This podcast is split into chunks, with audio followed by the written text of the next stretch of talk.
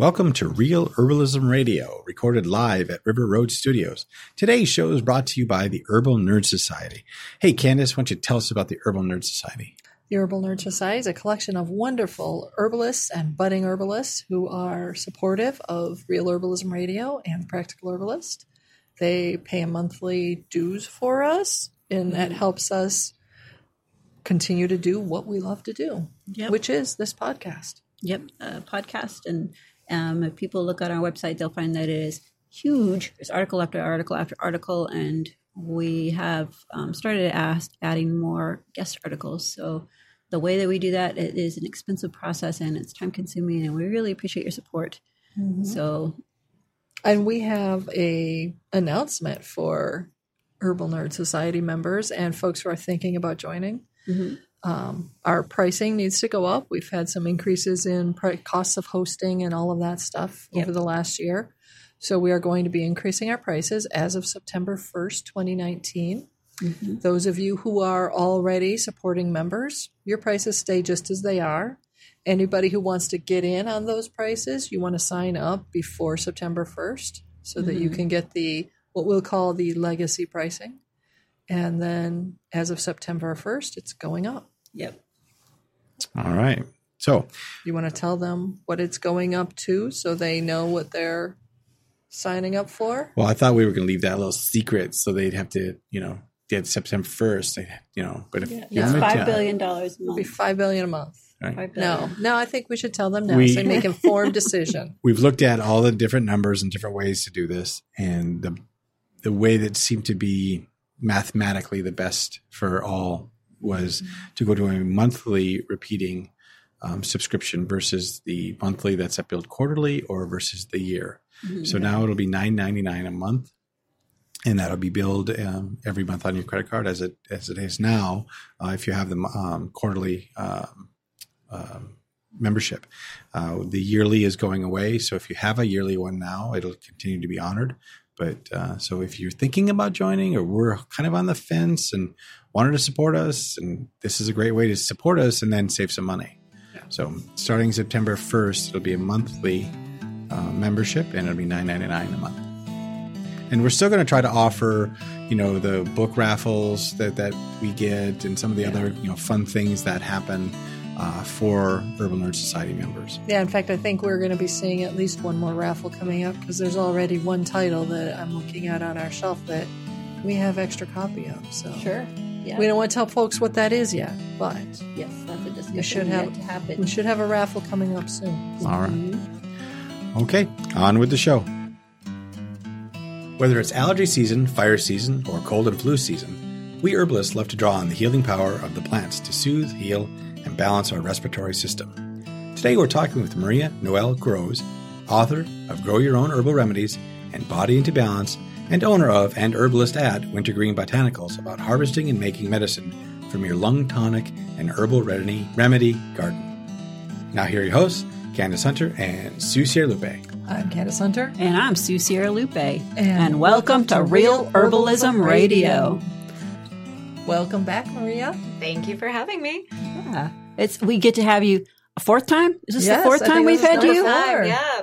Nice. Thank you. Yeah. I appreciate the uh, shameless plugs and the great conversations Yeah, we have no shame. delicious meals. And, Yes. Mhm. Oh yeah. Yeah. So we we invited you back to talk a little bit more about that lung health thing that we talked about way back in May June. was it? June. It was June. June. Okay. It gets a little confusing to me. My my sense of time is is losing as I get older and more refined. It does Uh, seem ages ago. It does seem ages ago. Yes, it does.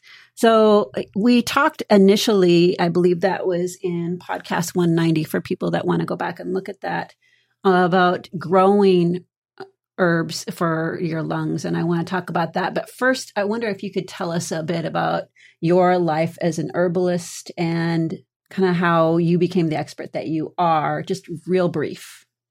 Well, I'll start back when I was about five years old. No, Oh. Um, so I've always been interested in plants, and in college, my life kind of got derailed by herbal medicine. I was getting my journalism degree, and I started to fall in love with herbs, and so all my writing ended up being about it. And I decided to study herbalism and become an herbalist and study that Southwest School of Botanical Medicine with Michael Moore and also did other programs with Rosemary Gladstar and other folks.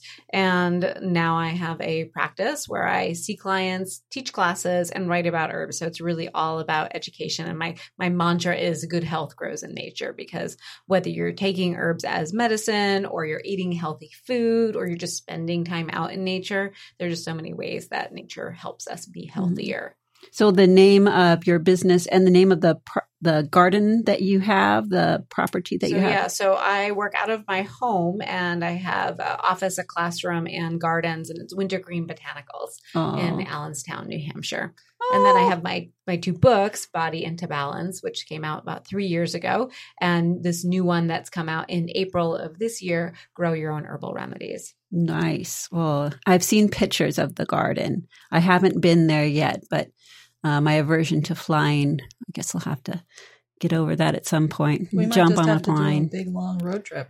A road trip. Yeah. Yeah. Oh, get on a train. That'd be fun. It definitely looks better. You know, we Oh. have a very short season in New Yeah. Hampshire, so really like late June into like August is the the prime the time that it actually looks nice. But it's just a humble garden. It's it's just a home garden with teaching garden. I do have hundreds of species there, but it's not like this big huge show garden or botanical garden. But you got a chickens too. I do have a few chickens, yeah. Mhm. Yeah, I have a Yes. dog. Yeah. Yay. And I am a chicken hearted woman. So, Chickens yeah. Well, thank you for that, the preface on that one. We're going to talk a little bit about some of the things that are specifically in your new book. And Well, you know, we all went out after listening to the last podcast and we put horehound in our garden. We found our wild black cherry or choke cherry. We got plantain. We got marshmallow leaf. Um, what was the other one that we had in there? uh, plant, let's see. Plant, uh, Mullein. mullein. We found our mullein. mullein. So now we, we know where these plants are. What's the wisest way to go about with our harvesting?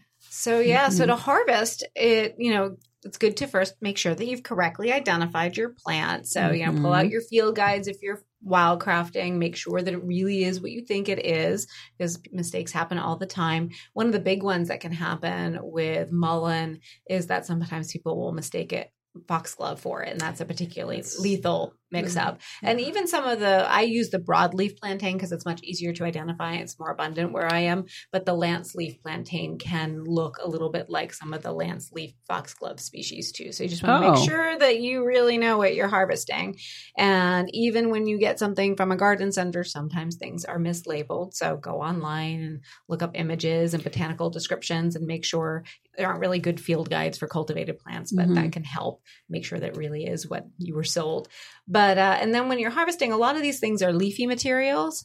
So for things like mullein and plantain and marshmallow, you're going to harvest about you know one third to two thirds of the plant material. If it's something that is branching, like for example, um, marshmallow is a plant that kind of grows up and the leaves are branching off the stems. You could go and harvest maybe about one third to two thirds down the stem and leave a couple sets of leaves behind, or you could if it's something that has several plants growing kind of out of one spot which happens with marshmallow sometimes too you could just kind of cut down one whole Yeah. section of it but then Mhm. leave several other stalks Right. present Kind of or- like thinning. Yeah Like exactly you could yeah. thin that Mhm. out and use those leaves but you know and then you're going to focus on the happy the happy leaves any happy Mhm. flowers and horehound is like that too it's a much smaller plant but you can kind of cut it down Yeah. you know one quarter to one one third to two thirds but for something like plantain or mullein when it's still growing from the ground in a basal rosette it's not branching up so that one you just might harvest about one third of the leaves off the base like down to the ground but then make sure to leave you know one third to two thirds still there so the plant can still grow Yeah, and not so much of a problem of of uh, with plantain, at least in our area. yes Right. yeah Don't you worry have about to it. Fight the woodchucks for plantain, so I end up Really? buying- you know, I do have plantain on my property, Wow. but I the woodchucks come and eat all the leaves on me, so I end up buying it from local farms, Nice. which is funny because it's a really That's common weed. Hilarious. So that Yeah. one I, I grow, but I mostly buy from other places. So wow. You talk about happy leaves a Happy lot leaves. throughout the book, which I love. When we say happy, we're talking about leaves that are They look beautiful and sometimes they you know might even taste good. If it's a flavorful herb they might smell nice. It's, if it's an aromatic herb a lot of these herbs in this particular garden are not aromatic but just they look happy. They're not like really weather beaten and chewed up. And if if there's a little bit of a bug chew on it whatever that's fine. Mhm. but generally you want leaves So- that look vibrant Yeah, Yeah, good the color. have a nice color green and vibrant Mhm. or whatever the color is. and that might to be especially be just before or just just as the plant is flowering is often when it's happiest Mhm. and if it's not perfectly happy but you really need the plant and that's what you have in front of you then you can make do i mean my teacher michael moore would say the best time to harvest a plant is when you're in front of it just being kind of Mhm. practical because sometimes he was Makes only in front of you know dandelions once a year so Yep. you're in front of them so harvest them Mhm. he lived in the desert and uh, but ideally if you have the choice if they're growing in your yard you would harvest them when Right. they're nice and happy and once things flower a lot of times they get kind of tired looking Right. Yeah. And people should remember that when it comes to harvesting, you harvest what you predict you will use for the year. Most of these that you have mentioned are very, very easy to get a hold of. Storing it for a few years, a dry plant can get, uh, it can lose its chlorophyll quickly. Mhm. So storage is a big part of it. But for most of these, you don't have to to store more than a year's worth. You really, really don't. maybe two if you don't think you're going to come across it Yeah. every year but yeah one or two years is plenty and it's Mhm. interesting that a lot of these herbs you can buy in commerce but the quality in commerce is terrible and Mm. it's not necessarily that they don't keep while they're dry you know there are some plants that lose their properties very quickly once they're dry none of these plants that we're talking about are in that boat but yet what you get commercially is just brown and dusty and Yeah. not Yeah. very you know good flavor and wild cherry should smell kind of a little bit like cherry like amaretto maraschino cherry kind of flavor and a lot of what you get is just not impressive so Yeah. you know for things like the cherry bark and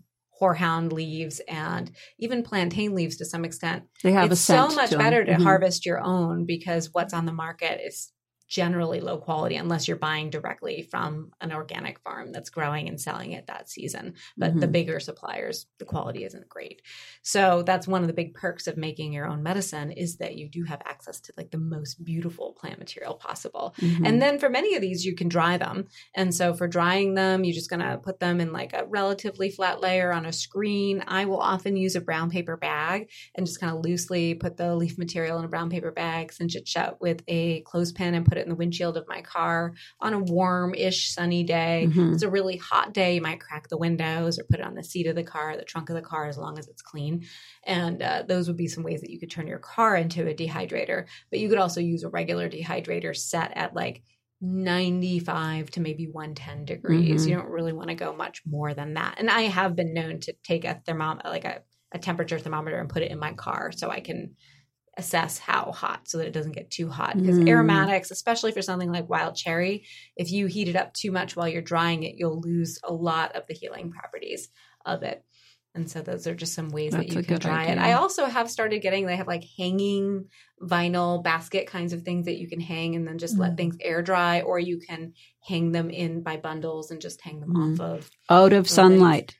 Out, of sunlight sunlight. would be better. And then also one of the problems I run into where I am, it's pretty humid and things never dry 100%. So I might get Mhm. them most of the way dry, but if they still have any bendy stems or anything like that, then I might crisp them up in the car or the dehydrator just before I go to process them. And Mhm. even it's so humid where I am, even if I have them totally dry and then I bring them inside in the kitchen to process them and I don't get to them for a couple hours, They they, can will start to absorb. reconstitute just a little bit. Mhm. And it's not my ideal. I want them to be totally dry so that way they're not fermenting or molding Right. in Yeah. storage. And so I will like put them back out to recrisp again. And then you can garble Mhm. where you're just garbling is that fancy term for removing leaves from stems and crunching them up into smaller pieces and store them in a I usually do glass jars in a Me cool, dark, too. dry and spot. throw in Yeah. desiccant, uh, Yeah. desiccant in there. You can also use the the fancy uh, paper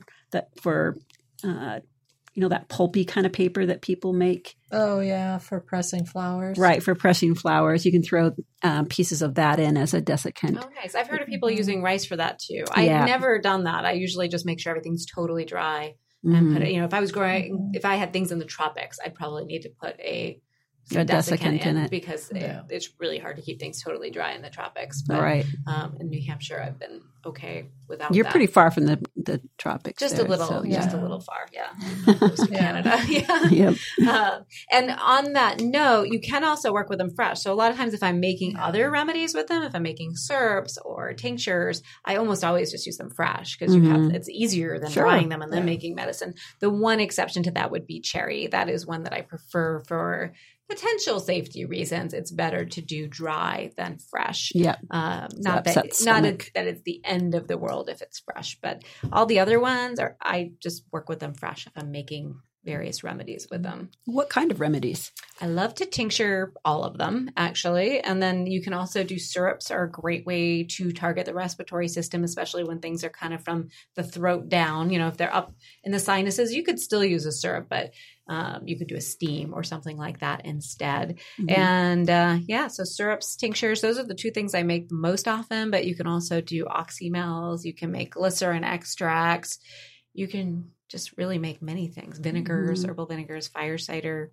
Doesn't use the herbs in this particular garden, but would definitely be supportive for lung stuff, especially like grungy, infectious kinds of things. Fire cider would be nice, which is if you're not already aware. I know you guys Yeah. are. Yes. But if any of your listeners aren't aware, it's just kind of vinegar, maybe some honey thrown in, and you just do all sorts of pungent root vegetables. So horseradish, ginger, garlic, uh, and you can throw whatever else you want in there: onions, peppers. cayenne peppers, hot peppers, whatever hot pepper you have on hand, and that's just a really nice, warming, moving antimicrobial blend. yeah. So when it's allergy season or we're moving through the uh, fire season, so the air quality is really poor, or even getting into cold and flu season, but I'm really thinking about where there's lung irritants in the air or Mhm. things that are causing irritation in your lungs. You've got this wonderful soothing lung tea. Yes. Could you talk a little bit about what that's about? Yeah, so this is so teas are usually better made with dry plant material. Occasionally there are exceptions, but but herbs do lend themselves better to water if they've been dried first across the board Mhm. generally.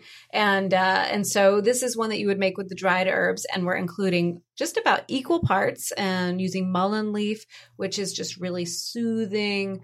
Supportive, restorative for the lungs, a little bit cooling in nature. We have marshmallow leaf or root. And personally, for this tea blend, I would prefer to use the leaf just because it tastes better and it infuses so nicely. A little less gloppy potential. It's a little definitely less Mhm. slimy and gloppy, but yet still has that soothing, demulcent, like mouthfeel, velvety mouthfeel to it. And it has a nice flavor as well. It's just kind of mild and green, but it's a pleasant flavor. Plantain leaf, that one's a little bit more astringent, but also demulcent or soothing at the same time. Also, it's a little bit antimicrobial properties if you're looking for that, but not, but more it's just kind of soothing and restorative. That's kind of the the theme of this soothing Mhm. lung tea. And then we want something for flavor because none of those are bad tasting herbs, but they're not particularly flavorful herbs either. And so Mhm. you can throw whatever you want for flavor into that. So fennel seeds would work. Fennel seeds kind of work on that antispasmodic soothing, but give a little bit of a licoricey flavor to it. Or if you want something a little bit more for breaking up congestion, easing like spasms and the coughs and sore throats and those kinds of things, pain, uh, peppermint would be a good inclusion for that if you like peppermint. So and for- then For not those of us that decided to like really go for it and take the your idea about the Korean mint. Ah, yes, I was just Korean. about It's to like say I'm looking that. at going, that's fennel and peppermint. Would that work? Yes, it would. And it's kind of funny. I'm looking at the recipe going, huh, why do I not have that as a potential ingredient? Maybe I just, you know, it's in a licorice lot of the other tea recipes that are in this book. But Korean licorice mint or anise hyssop would also be excellent flavoring agents for this tea. And that would still have a little bit of that fennelly licoricey flavor, but they're actually in the mint family and have a little bit of nice antispasmodic but soothing activity at the same time. And they taste Mhm. really good. So they'd be nice in here too. And you could definitely, all the recipes in the book are very simple. They don't call for very many ingredients because I don't want you to feel like, oh, I can't make that because I just don't have that one herb or those two herbs Right. in the blend. It's really meant as a guide to inspire you in some of my favorite recipes. And then you can throw more in if you want to. So optional additional ingredients if you have them and you want to throw them in and you're thinking about their medicinal benefits. nettle leaf would be nice, Mhm. especially for like a little bit of an antihistamine. You know, nettle dry leaf is nowhere near as antihistamine as the fresh tincture Yeah. would be, but it's still a nice supportive. And then wild cherry, if you want to kind of help open up the lungs, and wild cherry tends to be really useful when things are dry and irritated and that irritated, hacking, non productive cough. Whereas we'd use horehound for that more mucusy cough. You know, they're both useful for coughs, but a little bit different. But horehound tastes disgusting. So that's another reason why that's not in the tea blend. Yerba Santa is a little bit more of a drying Mm. herb, but is antimicrobial and tastes pretty good. It's got a little bit of a cherry eucalyptusy flavor. We don't have that out where I am, but it's pretty common in the like California area, Mhm. and you can Southern. purchase it. Mhm. There are potentially some sustainability concerns though with that, which is too bad. Um, thyme, bee balm, licorice. If you need something that's kind of calming for not just for your emotions, but also for your lungs, then passion flower is good. And it might seem like not what you would be thinking about for lung stuff, but usually when we're having a hard time breathing, it's really stressful. I mean, that can be a medical, a, a need to get medical. You know, if you're having a hard time breathing and you could be having an allergic reaction or a really severe, you know, asthma, Mhm. you might need to get medical attention. You know, difficulty breathing is a cause to go see medical attention. But um, but if you already kind of know like this is just kind of what my body does, but it's still really stressful. Passion flower in your tea is kind of soothing for the lungs, but it's also really soothing for the nervous system at the same Mm. time. And even things like asthma Yeah. are often tied. You know, you might get more of an asthmatic response if you're really stressed out and anxious. So Yeah. it goes lung issues and well, A lot of times when you're having Stress coughs and ways. respiratory lung issues, it's very hard to sleep. So you're run Mm, down, That's a good point. which then makes it easier for the illness to stay and harder for your lungs to kick it out. So yeah. you need the sleep. You need Yeah. to rest. And some people will find if they put passion flower into their tea in the middle of the daytime that they get a little sleepy. So be aware of that. And then evergreens would be another ingredient that you could throw in here, especially if you want more Oh. like aromatics. It would give you some flavor. So, you know, not every evergreen, but a lot of the evergreens can be used medicinally. So most of your firs, spruces, um, we have hemlock trees, which are not the same as hemlock. Right, poison. right. And Don't put poison, poisonous hemlock, hemlock totally different plants, just unfortunately similar names. But hemlock, evergreen tree can be really nice in there. Pine, Mhm. so there are a lot of different evergreen fir. options. Douglas fir, we don't have that where we are, Some but you Sapphicas. guys do out here, right? We do. Yeah. So then you Lots. just use the needles, fresh or dry for those. They're they're quite nice either way. Yeah, for Douglas fir, it would definitely be really helpful if you have too much dampness because it's just Mhm. slightly drying Mm-hmm. Yeah. compared Good. to like pine. yeah, Sima, uh, I said Cimicifuga as an accident, and it was Simasunga is what I meant to say. Sorry.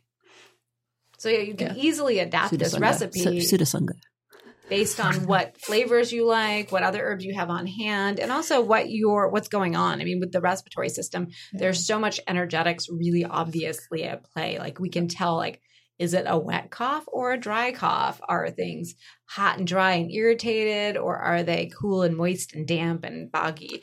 And so you can yeah. shift the recipe accordingly, but the basic tea is really geared for that kind of irritated a bit on the dry side, which would be very common especially with fire and lung irritants. So when you're saying evergreens, you're talking about throwing some fir needles in or pine needles in. Exactly. Yeah. Yes. Not don't chop down a tree and try to stuff that in your coffee. Yeah, pot. no, just Yeah. prune off a little, a few little that the, The distal tips. branches, so the outer parts of the branches, yeah. and you can use the needles fresh or dry. Yep. Oh, that sounds delicious. So yummy. let's let's talk a little bit about the horehound cough syrup. That was the other one that I found interesting. Yeah, so this is a super simple uh, recipe in that it only calls for one herb, horehound. Yeah, which is a well, I'm not going to say it's a foul tasting herb because that's really mean, but it is. It's not the best tasting. bitter. It's It's horribly bitter. It's very Yeah. bitter. It's it's pretty simple, very bitter. It is also kind of almost oily in its consistency. It's got a lot of aromatics, but not aromatics that kind of register register to us Yeah, on a inhalation side, but it is does have a lot of those oily constituents at the same time. And so you could make a tea from it; it would work, but it would be so bitter, it would be nauseating. yeah. You So- found a much better way to Yeah. deliver this in a way that's actually tasty. I often tincture it, but it is a popular ingredient for syrups and honeys as well. And so this particular syrup recipe is a little different from your traditional syrup where you make a strong tea. Sometimes you even simmer it for a while and condense it down, and then you just add an equal amount of sugar sugar. So however much water you have, you add the same amount of sugar to it, and then you have a Mhm. syrup. Right. This one is a little bit different in that it's kind of like a cross between making an herbal honey and an alcohol extract or a tincture. And it works really well and it's got a great shelf life, which is nice because I am a fan of, of shelf that. life. I hate making things and then like three months later they've gone bad. moldy. I don't have time for that. Yeah. So, and I don't mind working with alcohol. So, I uh, so this one you use just a little bit more like three ounces of vodka, just regular hundred proof vodka per two ounces of local raw honey. It's not heated at all, so you're using fresh herb. Everything's cold processed, and you just chop up your herb. You shove it in the jar as tightly as you possibly can, and then cover it with those two ingredients. It is easier to start with the alcohol if you're putting them in, you know, one Mhm. on the other because it's really hard to get honey to mix into things, Yeah. especially if it's just room temperature. You could Mhm. also put your jar of honey into some warm water for a little bit so it gets it's not really heated heated but it's runny. runny Yeah. It's and it will be easier to work with. But if you're like me, I usually start making things I'm like, "Oh, oh well, I got to deal with this." Yeah. And so I'll put the alcohol in first and then cover it with honey. Hmm. And that and then you let it steep for at least a couple weeks, but you can let it steep for a month or longer, shaking them regularly so everything all combines and then strain it out and you've got your syrup and it should last for at least a year and often longer as long as your alcohol percent is good enough to preserve that, which usually it is. And if we get further into the season, let's say it's like, you know, first frost has already come and obliterated my horehound patch. Could I use horehound tincture in place Oh, of yeah. the alcohol? Like just do the same things, but just do like three ounces of the tincture? So I've done that Would with that- horehound, and I've that also done that with cherry bark tincture, where I just take Ugh. the, you know, I'll maybe do half or two thirds the tincture, and then fill the rest up with honey, and that just gives it that soothing because honey is good for coughs Yeah. in and of Mhm. itself, Yes. and it tastes nice, which is also pleasant, and so you can just do that 50-50. and if you can't, or however proportions, there's a lot of flexibility there, and uh, you can also do a more simple syrup. So if you just wanted to do like just plain honey, you could do that. You might find that it does go bad more quickly because of the fresh juices that are in Mm, it without water, right. any alcohol or heating it or anything like that to evaporate out that moisture. So that is one of the downsides of doing a straight raw honey process. But you just cover it up with the herb and then you just kind of turn. You can't really shake jars of Mhm. honey No. but you just go and every day or so you just turn the jar over and then you know Makes it's on sense, its yeah. upside down for a little while and the next day you turn it right side up and that will gradually keep things mixing so the fresh herb material isn't on top getting funky Mhm. and then you'll to strain it out you just take that whole jar and plunk it in some warm water to get it runny and then you can strain it out and you could make some tea with the dregs although as we've already commented uh, making tea with tasting. this particular herb is not Not that so tasty, much. but it does still work. And you could use dry herb. Horehound actually dries just fine and it keeps Ah. Fine dry too. But as we mentioned in the last podcast, when you buy dry horehound commercially, the quality is terrible. And I don't know why it is because it's, like I said, it's not hard to dry and it keeps pretty well once it's dry. But if you dry your own homegrown, you could do an herbal honey with that dry and then that will have a much better shelf life than doing it with fresh Mhm. Nice. horehound. And for the Yeah, like vegans out there, there are plenty of other Oh, yeah. uh, syrup. Glycerin would be a great if you, if you all, not just vegan, but Mhm. also if you wanted something that didn't have sugar at all, but still had that sweet, soothing Right. property. Yeah. Glycerin would be great. Brown rice syrup is another option. It's not not as sweet. You know, if you've got that uh, diabetes is, Is an it issue a for good you. shelf life? Because I know glycerin not as honey have a good. I mean, better I think sugar, just a sugar syrup, is probably one of the Mhm. best as far as shelf lives. And I people have issues with sugar, and that's that's fine. But if you have a shelf life concern, sugar, sugar, Sugar and, and like And it's cheap. white sugar, White sugar- sugar is actually better for shelf life than using like your organic yep, sugar, which Yeah. is unfortunate, but it's, yeah. But it's a preservative, so And you can store them in the freezer too. So if you had, you know, you could have your small little bottle in the fridge or on the counter, and then store the extras in the freezer for something that isn't quite such a good shelf life, Yes. and that would be fine. Yeah. So that you don't have to make a fresh batch every, you know, few months. Yeah, and with people that have very limited uh, economic resources, sugar is super cheap. You can you can if you're out traveling and you just have sugar packets, you know, you can make a quick one like you said with just the alcohol that you're talking about. The the you may have made it from before, and you just need a you find your coughing, so you could make a quick sh- uh, syrup with sugar packets. in the Adding it to your microwave at your hotel or whatever, and then add the tincture to it, and there you go. Yeah. yeah. Sometimes when you're traveling, Not sugar optimal. packets are what you have. That's access to. exactly right. Yeah. Well, in So- Chinese medicine, sugar is used as a building. So when you're depleted and run down and, Yep. you know, kind of not quite necessarily emaciated, though if you're emaciated, sugar is potentially in help. But Sure. for folks who are really just exhausted, which often comes along with, you know, respiratory issues and colds and flus, a little bit of sugar is added to formulas to help build and tone. Which is Mhm. interesting because from a Western herbal perspective, we usually don't want to give people a lot of sugar Right, because yeah. it can also not be great for the adrenals. Right. Yeah. Right. Now, do you find because I don't do that many straight sugar syrups, it's just not my thing. But how long do you find those sugar syrups last? A couple years. Yeah, Really? last Yeah. And do you refrigerate or do you keep it on the counter? Well, for the unhoused, I mean, I Oh, of course yes. am refrigerating things, but I work a lot with the unhoused, so they, I give them, I give my patients them uh, small two ounce bottles, Mhm. and that keeps with it for quite a while. So some of Mhm. some folks can have alcohol in it, some folks cannot. I mean, it's a very small amount. And for some people, because they have problems getting access to regular food, or even the diabetics, when they start feeling that shaky feeling like they they Mhm. need glucose Mhm. right away, that's something that people have used, um, not only just for the coughs, but Nice. Yeah, we see a lot of respiratory issues. Yeah, I'm always concerned with shelf life with things that Yeah. don't have alcohol. And maybe it's because I'm in a cold, damp environment, but I've had so many things that Yeah. you will hear people say, like, oh, it's got a really long shelf life. And then, you know, oxymels and things like that. And I'll go to pull them out a couple months later. I'm like, oh, yeah, me now. definitely not. Or even glycerin extracts that are Mhm. cut with water, but made with fresh plant material. Yeah. Yeah. I've had those go bad. So now I just, if I do a glycerin extract with fresh plants, I just use 100% glycerin. It's uh, glycerin is expensive. That's one of the down, and it's a more processed substance, but it That's is true. sugar free and alcohol free, but yet tastes sweet.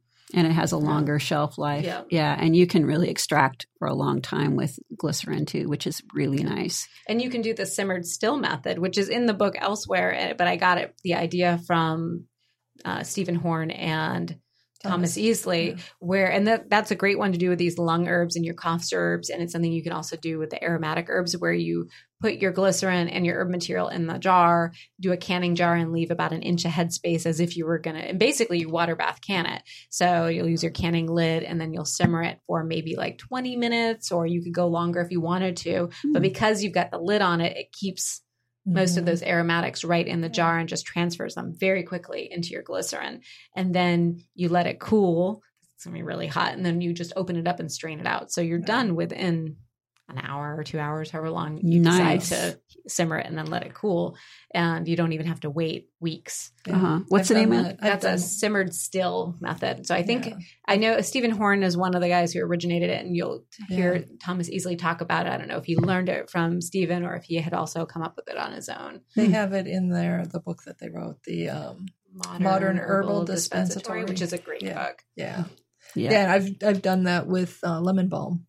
Yes, Yeah. I've done it with I've done it with lemon balm and catnip. That's actually one of the Yeah. simmered still glycerate Yeah. recipes in the book. Yeah. the digestion the digestion section, and uh, and it's neat because Steven is from kind of Mormon country out in Mm-hmm. Utah, and so lots of folks out there do not use alcohol at all, and so he's been very creative in Oh. learning alcohol free methods of Right. Yeah. making great extracts, both for his own practice and himself, and then also as a consultant to different herbal businesses. Uh-huh. And so that's how they came up with that. That's a good idea. Yeah, if you need it, you got to use it. Yeah, I just did a catnip syrup last night for the folks in our. nice. They love it. It's so Oh, good at soothing anxiety and and stomach issues and etc. So simmered stilled method. Mm, Yeah, it's a bit of a game changer. I was never really into glycerites, and now with that, I'm like, "Mm, all right, I can get into this a little bit more. Yeah. Plus, Mhm. I do have an increasing amount of students who, for various reasons, from allergies and religious preferences to also, you know, alcohol uh, addiction issues in Mhm. the past, don't want to have alcohol. And so I'm trying to expand because I am kind of an alcohol herbalist. Mhm. Yeah. I'm yeah, trying to expand my repertoire of options that are alcohol free. yeah. We all need to do that as we're working with a more diverse population. Oh, that's and and also as we're becoming more and more aware of how these plants and the and the sugars and everything works in our body. So Yeah. That's well, I've been finding that it's good to avoid alcohol, and especially like when you're looking at women that are moving through like perimenopause or moms who are trying to recover from perhaps their second or third child where their bodies just are a little bit run down. Mm-hmm. Yeah. Uh, because your liver at that point, you've got so many stress hormones that your liver's trying to process. Plus, you're reaching an age where your hormones are kind of surging and unbalanced. Mm. Amen to so that. finding ways to avoid the alcohol, even when it's just a little bit in a tincture. and I'm I don't actually worry about that little bit in a tincture. I mm-hmm. mean, certainly having, you know, and that can be Yeah. hard for women to, because I, I like my glass of my cocktail or my glass of wine at night, but that can really do a number on hormones, cancer risk, digestion, sleep, and so many Yeah. things. So Well, cutting that's that part out. of. But I really don't worry about, you know, up to a certain point. Like I don't really like to take more than one teaspoon of Mhm. tincture Right. at a time Yeah. because there Right. is, especially since I work with pretty high proof alcohol, there is that alcohol impact from that. Exactly. Yeah. So And it can But be I know- triggering, like you And- said. Yeah, and I know that a Mhm. lot of times the women that I'm working with, they're going to drink their their beer or their glass of wine once or one or two a day anyway. So I'm like, okay, how can I eliminate as much as possible? Because I'm Mm. not necessarily they won't they don't want to change yeah. that aspect. I get it. You know, right now Personally, that's I don't worry stress about that, relief. but I do Mhm. want alcohol-free options for folks who, Yeah, you know, have allergies or right. religious Yeah. reasons or you know some folks i've had clients who have you know are recovering alcoholics and they're Right. totally fine with taking tinctures Mhm. but then i have others who may not be or if they don't know we just automatically look for another alternative Right. but if they already know they've taken our tinctures they're like yep i'm fine with that i'm like okay great we'll, we'll work with that because i have Nice. more it's easier. flexibility they have Yeah. much better shelf life alcohol extracts herbs so much better than most other solvents do but it is nice to have Yeah, and it's alternatives. easy. Mhm. I mean, it's Yeah. It's easy. easy, A lot yeah. of the a lot of the perimenopausal age remedies are like roots and barks and hard to extract. So then you have to and make a taste bad decoction. yeah Yeah, you they don't really want to make it too Yeah, and then you have to do this decoction, and it's all a question of does the person really will they actually follow through? So tinctures are easier for Yeah. that. hmm Yeah, that's a good point. Wow. Ooh, mm-hmm. there we go again. Every time we sit and talk to you, we have tons and tons and tons of stuff that we have to sort through because you are a wealth of information. Oh, and you know, if you guys have enjoyed these potential recipes and got excited, and actually, I hope you did grow your lung tonic garden or went out and sought, you know, the wild versions like the Mhm. mullein and the Not climbing over the garden wall like uh, the Rapunzel Right. story. To, Yeah. Yeah. So if you did that and you enjoyed that, you should really take a good look at Maria's book.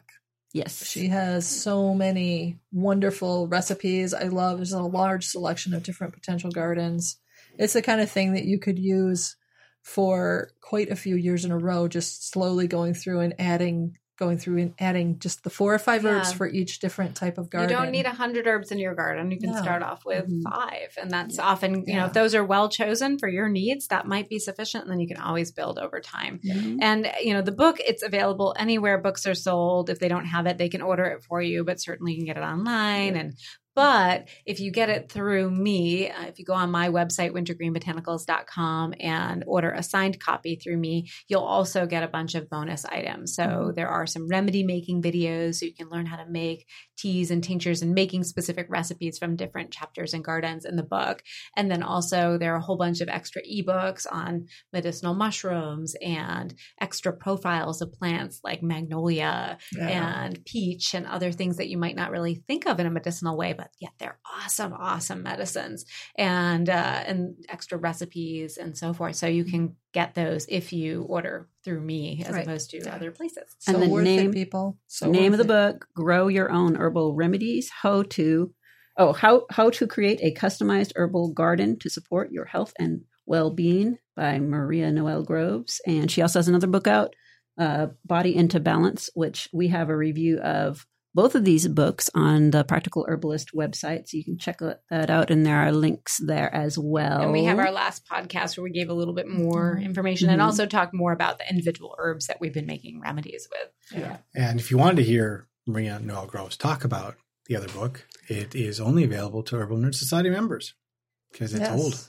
It's oh the first Yeah. one that's right Yep. yeah So if you want to hear that podcast, you might want to become a member. And Right. you really should because it is Yeah. really quite a good set of podcasts. There's two of them that we Yeah. did with her. Mhm. That's right. So we have show notes uh, that you can check all the stuff out. Just click, click, click, and there you go. There's all that wonderful information. Well, thank you so much for being a part of our show once again. It's always a delight to have you here. Thank you. I'm always honored to be here. And how can people get a hold of you? Well, of course, my website, wintergreenbotanicals.com, all sorts of free information about herbs on there. And you can get podcasts and just all sorts of stuff on there under the learn more about herbs. But you'll find out more about my business as well consults, classes, and writing. And then I am on Facebook at Wintergreen Botanicals. And then I am on Instagram at Maria Noel Groves. And I'm pretty active on both of those. Well, and I have a mailing list, which you can get to through my website or or also through Facebook. And I send out about one email a month with recipes and links to articles. Oh, that, that sounds nice. Okay. Well, thanks again. Hooray. And if you want to get anything from us, more from us, like uh, information from our Instagram feed Mhm. or our Facebook, you can join in the conversation there. Yep. And of course, join the Herbal Nerd Society and get access to all those old articles and an ad free reading experience. That, that's all available. It's all available Yeah. there. So we look forward to having you on our website. Yeah. Questions and comments. Yes. We also welcome those. And Yeah. until then, Put an herb on it. The statements made about herbs and products on this podcast have not been evaluated by the United States Food and Drug Administration, FDA, and are not intended to diagnose, treat, cure, or prevent disease. All information provided on this podcast or any affiliated websites is for informational purposes only and is not intended as a substitute for advice from your physician or other healthcare professional. You should not use the information on this podcast and its affiliated websites for a diagnosis or treatment of any health problem. Always consult with healthcare professional before starting any new vitamins, supplements, diet, or exercise program before taking any medication, or if you have or suspect you might have a health problem. Any testimonials, questions, or case studies